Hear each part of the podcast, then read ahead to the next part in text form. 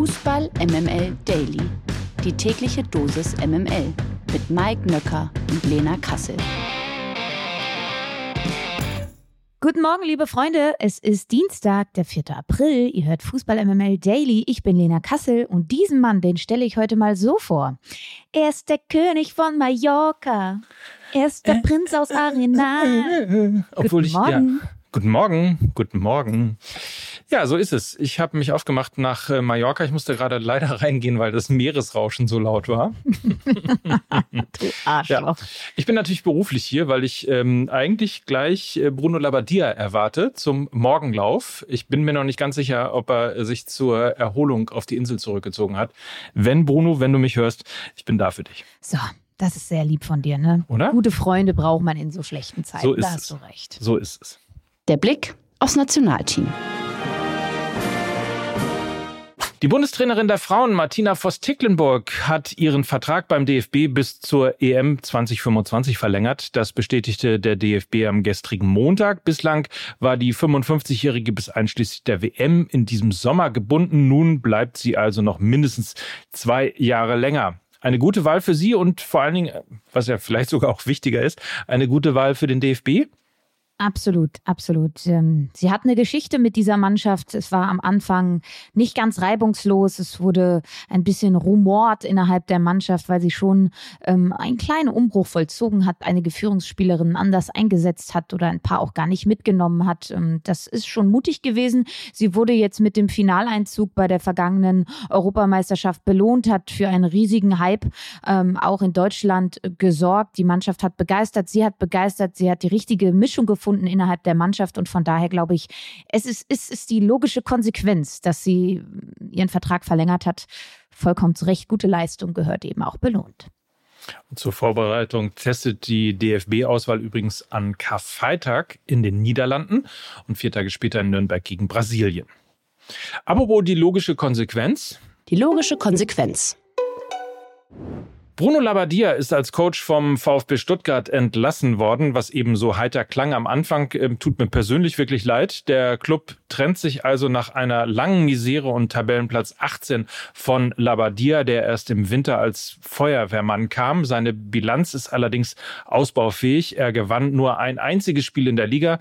Immerhin führte er den VfB ins Pokalviertelfinale, wo es schon morgen gegen den ersten FC Nürnberg um den Einzug ins Halbfinale geht. Da wird jetzt also auf Sebastian Hoeneß setzen. Der sitzt nämlich ab sofort auf der Stuttgarter Trainerbank. Er übernimmt mit sofortiger Wirkung als Cheftrainer des VfB und unterschrieb einen liga-unabhängigen Vertrag, der bis zum 30. Juni 2025 seine Gültigkeit hat. So, Sebastian Hoeneß, der neue Mann. Könnte das jetzt was werden? Was sagt dein Gefühl? Mm, ich bin erstmal froh, dass es jetzt nicht einer dieser bekannten Feuerwehrmänner äh, again geworden ist, also eine Kurzzeitlösung. Also kein Gisdol, kein Herrlich, kein Magath oder sonst was, sondern ein junger Trainer, der auch, und das hast du ja auch gesagt, Liga unabhängig einen Vertrag besitzt. Das finde ich von der Idee her erstmal gut. Und ich sag mal so, schlimmer kann es ja jetzt auch nicht mehr werden. Ne? Platz 18, weiter runter geht's nicht mehr, außer vielleicht jetzt in Liga 2. Ähm, das heißt, sie kann oder sie können nur gewinnen und Sebastian Hoeneß kann eigentlich auch nur gewinnen. Es gibt jetzt noch das Pokalspiel so als so ein emotionales Goodie und dann geht's jetzt am Wochenende gegen den VfL Bochum und da geht's dann wirklich um alles. Ähm, dementsprechend war der Zeitpunkt ja jetzt auch nicht ganz überraschend, dass man da reagieren musste. Nichtsdestotrotz, Hönes ist jetzt der bereits vierte Trainer in dieser Saison. Das gab es bisher nur einmal beim VfB Stuttgart und zwar 2018, 2019, wo sie eben abgestiegen sind in die zweite Liga. Und es bestätigt nach wie vor meinen Eindruck, ähm, dass die sportliche Misere kein Trainerthema ist, sondern ein Kaderthema. Darüber haben wir schon gesprochen. Ich würde sogar so weit gehen, dass man vermutlich gut damit beraten gewesen wäre, an Pellegrino Matarazzo festzuhalten und vermutlich wären sie mit ihm auch nicht abgestiegen und er hätte in der neuen Saison einen besseren und ausgeglichenen Kader bekommen. Sebastian Hoeneß ist jetzt ein ähnlicher Trainertyp wie Pellegrino Matarazzo, der jetzt aber eine vollkommen verunsicherte Mannschaft übernimmt, die eben schon drei Trainerkonzepte in dieser Saison durchlebt hat. Hoeneß, ein Trainer, der sehr aktiv mit Ball spielen möchte, der eine klare offensive Idee hat, was ja auch so zur DNA vom VfB Stuttgart passt jetzt aber nicht gerade bekannt dafür ist, ähm, Defensivkonzepte für Mannschaften zu erarbeiten und die Defensive zu stabilisieren, was im Abstiegskampf und auch in der zweikampfstarken zweiten Liga unabdingbar sein wird. Also wenn es gut läuft, schafft er noch irgendwie die Relegation. Ich glaube, ähm, sich ganz aus dem Abstiegskampf verabschieden wird sich der VfB Stuttgart auch mit Sebastian Hoeneß nicht. Dafür ist der Scherbenhaufen zu groß und auch zu, zu vielschichtig. Du hast übrigens gerade angesprochen, ähm, gleicher Gedanke, Pellegrino Matarazzo wäre wahrscheinlich ähm, der perfekte Stuttgart-Trainer gewesen. Äh, und ich glaube, auch in Hoffenheim wird man sich sagen, Mensch, äh, mit Sebastian Hoeneß hatten wir aber auch bessere Zeiten, oder? Ja, ja, also sie sind halt sehr ähnliche Trainertypen, ne? Also eigentlich hätte man sich diesen ganzen Kladderadatsch ersparen können, ne?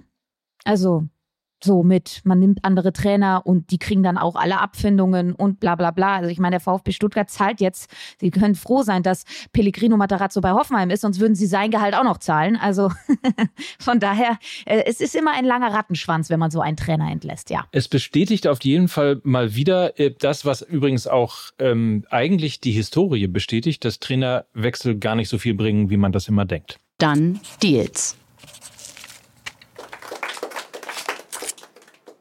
Borussia Dortmund hat offenbar den ersten Transfer für die neue Saison eingetütet. Nach Informationen von Sky ist der Wechsel von Gladbachs Rami Benzebaini nämlich in trockenen Tüchern. Der Linksverteidiger hat bei den Schwarz-Gelben demnach bereits einen langfristigen Vertrag unterschrieben. Sein Vertrag in Mönchengladbach läuft ja im Sommer aus. Somit wechselt Benzebaini ablösefrei zur anderen Borussia eine lange bekannte Personalie. Das Gerücht gab es schon sehr, sehr, sehr, sehr lange. Der Deal soll jetzt also fix sein. Aus deiner Sicht ein guter und auch sinnvoller Transfer? Irgendwie so ein geht so Gefühl, to be honest. Mhm. Die Auftritte okay. jetzt bei Gladbach äh, wirklich sehr dürftig. Seine Prime hat er gefühlt hinter sich. Immer wieder auch gesperrt, teilweise grobe und wirklich unsportliche Fouls. Lustlosigkeit haftet ihm auch immer mal wieder an. Also eher ein Transfer aus alten BVB-Zeiten, so hatte ich das Gefühl. Ähm, denn der Transfer von Riasson war ja auch ein bisschen, das dachte ich zumindest, der Startschuss für die erste neue Transferpolitik unter Sebastian Kehl. Spieler, die eben mit mental stark sind, nicht der große Star, sondern sondern eher so aufopferungsvolle Kämpfer ohne große Attitüde. Rami Benzebaini passt da für mich jetzt nicht ganz so rein, meiner Meinung nach, zumindest von seinem Charakter und Auftreten auf dem Platz.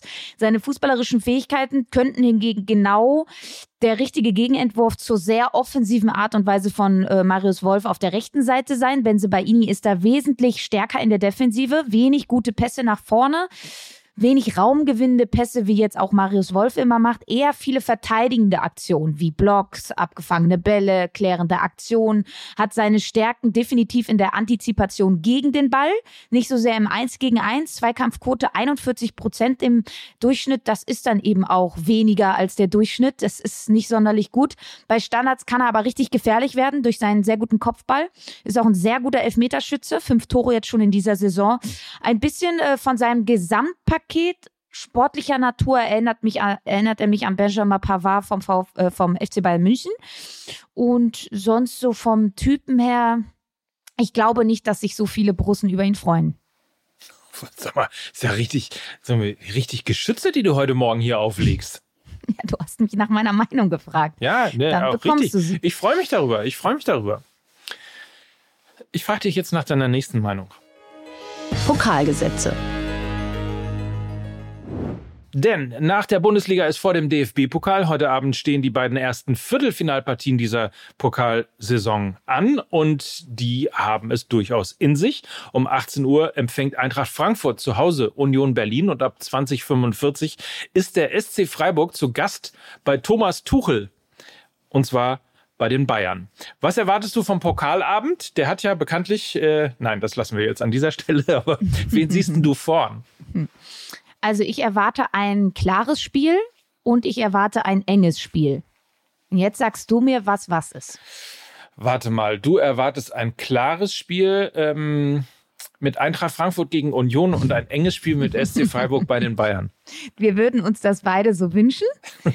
Ist, ist, aber nicht, ne? Ich vermute, es wird genau andersherum sein. Okay. Also, ähm, auch wenn die Freiburger irgendwie unangenehm zu bespielen sind, eigentlich eine sehr kompakte Defensive haben, äh, schaffen sie es momentan nicht wirklich ähm, offensiv Gefahr auszustrahlen. Und das brauchst du bei Spielen gegen den FC Bayern auch, um so ein bisschen Entlastungsmomente zu schaffen.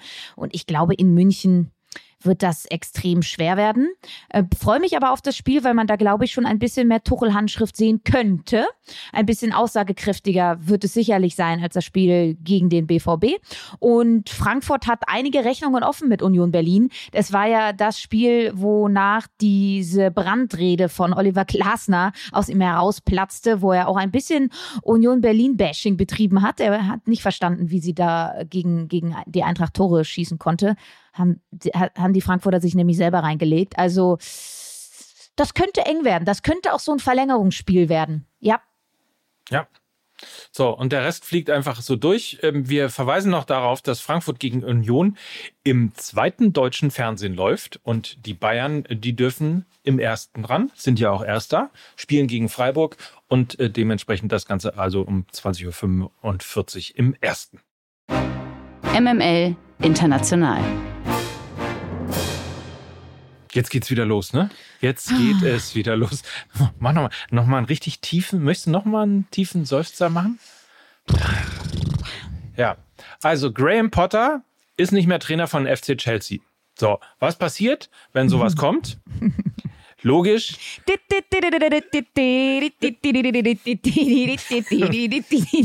Trainerkarussell so, wird einmal angeschmissen. So. Wer ist möglicherweise Kandidat bei den Londonern? Hm?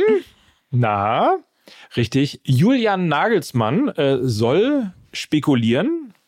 Und vor allen Dingen soll der FC Chelsea der Meinung sein, dass das genau der richtige Trainer ist. So zumindest sagt es die Gerüchteküche.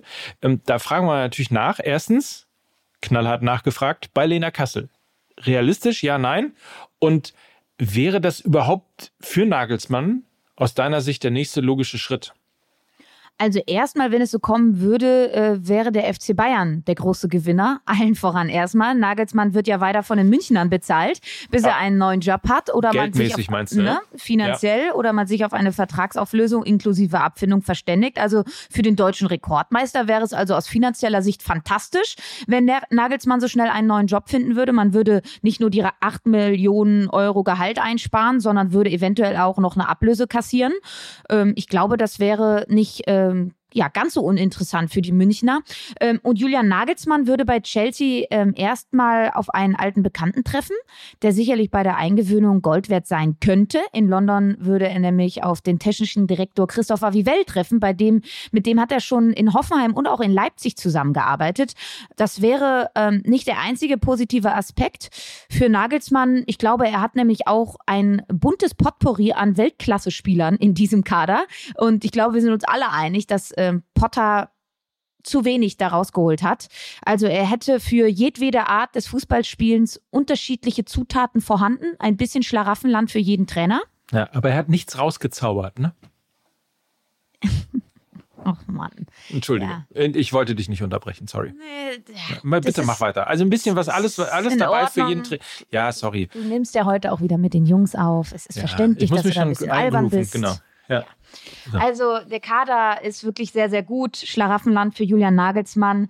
Ähm, dazu bewies er trotzdem, auch wenn das einige anders sehen für mich, dass er ähm, bei allen Stationen seine Handschrift äh, der Mannschaft verpasst hat und auch einige Spieler besser gemacht hat. Siehe Upamecano, Stanisic, Musiala, Pavard, die hat er alle weiterentwickelt. Einziges Problem, was ich so sehe, was er ja auch bei den Bayern jetzt hatte, dass er die ganzen Stars nicht wirklich im Griff hatte. Ne?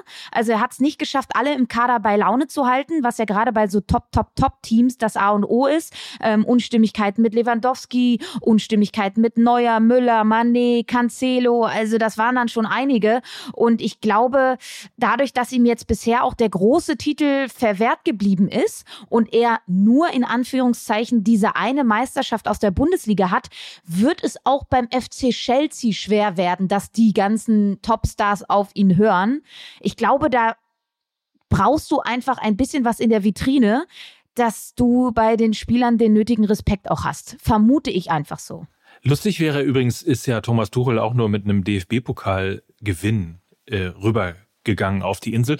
Aber ähm, lustig wäre doch, guck mal, Tuchel ist bei PSG rausgeflogen um dann mit Chelsea Champions League-Sieger zu werden in der gleichen Saison. Wäre das nicht lustig? Nagels, naja, lassen wir es. Ich glaube, das, das, da kriegen wir wieder Ärger mit Bayern-Fans, oder? Aber lustig wäre es trotzdem. Ja, ja, es hätte eine gewisse Komik. Ja. Wie übrigens auch die Kandidatenliste, die ist nämlich lang mit äh, José Mourinho, mit Maurizio Pochettino, mit Luis Enrique, mit Oliver Glasner und mit Zinedine Zidane. Einer müsste doch dabei sein, oder? Ja, also ich glaube, von Oliver Glasner kann man sich verabschieden. Ähm, ich glaube, relativ heiße Kandidaten könnten Maurizio Pochettino und Zinedine Zidane sein. So, dann warten wir doch mal ab und kümmern uns um das hier noch. Auch das noch. Nico Schlotterbeck hat sich im Spiel gegen die Bayern einen Muskelfaserriss mit Sehnenbeteiligung zugezogen und wird dem BVB auf unbestimmte Zeit fehlen. Nach Brandt und Adeyemi ist Schlotterbeck innerhalb weniger Wochen schon der dritte BVB-Profi, der einen Muskelfaserriss erlitten hat. Das morgige Pokalspiel gegen Leipzig wird der Nationalspieler auf jeden Fall verpassen. Und äh, also für alle, die schon mal einen Muskelfaser Riss mit Sehnenbeteiligung hatten. Man kann es auch anders sagen. Das ist äh, Saison aus. Sie wollten es so nicht sagen. Ähm, aber es ist schon sehr auffällig, dass wir hier schon wieder über genau diese Muskelverletzungen sprechen. Es ist ein Thema, was der BVB nicht los wird. Und ich habe ein bisschen Sorge. So, wenn ich mir sein getaptes Knie die letzten Wochen angucke, dass Jude Bellingham, ich will es nicht jinxen, aber Nein, wenn der nicht auf. mal eine Pause Stopp, bekommt. Stopp! Hör auf! Das macht man nicht. Nachher passiert da noch was. MML International. Während beim VfB Stuttgart der Baum brennt, ist Ex-VfB-Sportdirektor Sven Mislintat auf der Suche nach einer neuen Herausforderung offenbar fündig geworden. Übereinstimmenden Medienberichten zufolge soll Mislintat unmittelbar vor der Unterschrift, Unterschrift? Vor der Unterschrift Misslintat soll unmittelbar vor der Unterschrift bei Ajax Amsterdam stehen. Der 50-jährige Misslintat soll beim niederländischen Rekordmeister und beim regelmäßigen Champions League Teilnehmer den Posten des technischen Direktors übernehmen. Ich würde mal sagen, irgendwie ist ja auch geiler, ne? Champions League statt Abstiegskampf. Also, wenn du mich fragst. Äh, Gratulation. Ja, So. würde ich auch sagen. Ich, ich mache jetzt mal einen auf Mickey Beisenherz. Ja, Ähm, muss ich, los, ne? Dein, dein, ich, ich muss dein jetzt Rührei los. kommt. Mein Rührei kommt. ähm, liebe Grüße an die Jungs, ihr nehmt ja gleich auf. Ja. Kussi, Ich- Kussi, Baba, viel Spaß. Danke, schön war's. Tschüss, bis morgen und äh, bis gleich. Fußball MML kommt. In diesem Sinne, habt einen feinen Tag. Freut euch drauf. Mike Nöcker. Und Lena Kassel für Fußball MML. Tschüss. Dieser Podcast wird produziert von Podstars bei OMR.